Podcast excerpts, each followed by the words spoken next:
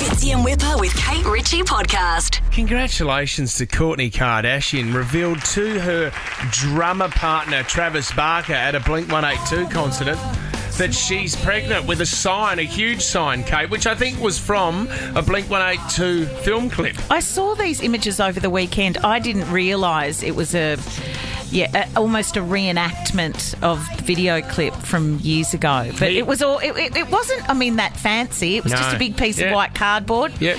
with a big uh, black Posca pen or Yeah, something. yeah, or with some boot polish. Travis had no idea. He's drumming on stage to this song, and then all of a sudden it pops up on the screen. This is the reaction. Mark Hoppus, the lead singer, you can hear him reacting here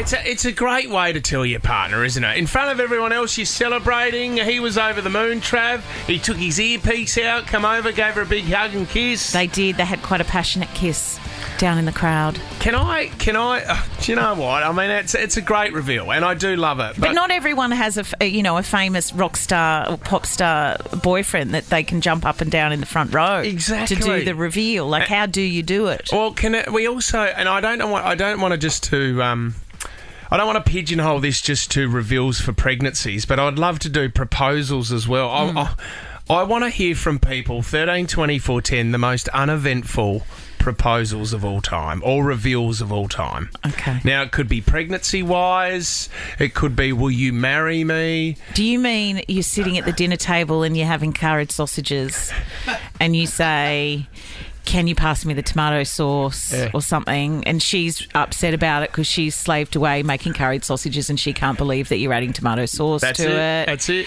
And she says, here you go. And by the way, I'm pregnant. Is you know- that what you mean? Oh, like an uneventful reveal? That's what I'm looking for. And it's usually men who do this, but the other one as well with proposals that I love. It's there's a lot of fights with a woman saying, "When are you going to do this? We've been talking about getting married for so long, and you're never going to do it." And then in the end, he'll just go, "Well, you know what? I was going to do it tomorrow, but why don't we do it now? Will you marry me? oh, yeah. Here's your ring." Throws it over on the table. And then she says, well, I don't want it now. And it's all ruined. but it's not even romantic. I do, Well, I do don't think having that begging someone for a proposal is very romantic in the first place, do is love it? these stories. But I also don't think you should have to go to a lot of money and make it really big anyway. If it's about love or the, you know, the, the the revelation that you're about to bring a baby into the world, shouldn't it just be? Shouldn't it be simple? Does that make it sad and boring? I agree. I agree. I had a mate, and they go back every single year still, and it was after a big night out with his girlfriend, who proposed at McDonald's, Kate, and they go back on oh. that night every single year. They order the same meal, and they reminisce about that night. Are you And he- making that up? I And really I'm- hope you I'm are. not. I'm not. It was. I out- don't want it to be that simple and basic. Nadia's given us a call from Hurstville. Good morning, Nadia. Good morning. Underwhelming engagements. What have you got for us? Um, so I was six weeks pregnant with my uh, first baby, and my husband obviously was pregnant, and I was craving food, um, meatballs and spaghetti and meatballs, and then I had a mouthful of spaghetti and meatballs, and he b- turned around on one knee and says with his ring and big spiel, and then I spit the food at him. Did he? Was he going to do it another time, Nadia, or he just thought he thought was, that he was, and um, yeah, it was a surprise pregnancy. And then he he'd been preparing the ring for a long time, and then he'd had custom made, and then yeah, we found out we were pregnant. He thought it was the best time to do Oh it. you no! It was probably burning a hole in his pocket. It was Yeah. like oh, I have to. I can't Yeah. keep thinking about this. I am so nervous.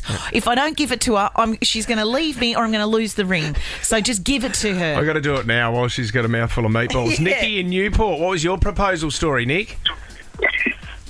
We went away for a romantic weekend and we were in the spa and he had champagne. We had champagne and I said, "Oh my God, I've got to get out. I'm going to faint." So he got all all flustered. We went to the bowling club at Soldiers Point. He got absolutely smashed, and and he looked at me later on in the night and slurred. I guess I better get you a ring. Do you look back and laugh now, Nikki? Like, was it? You? I do, but when I see all these elaborate proposals that they do now with doves and they, they have drones and everything, and I think, Oh my God, I think he needs to do it again. Yeah, you could give him another go. Can Oh. I just tell you something, Nikki? An elaborate p- proposal doesn't mean a happy marriage. Yeah. Oh, I know. We've been married for 32 years. Well, then there so you go. You're doing right. better than most. Do you go back to the bowling club sometimes, Nick, to reminisce? I was actually there on the girls' weekend last weekend, and I looked around and I thought, oh my God, it has not changed in like 34 years. Good work, Nick. That is a great story. Fitzy and Whipper with Kate Ritchie is a Nova podcast. For more great comedy shows like this, head to novapodcast.com.au.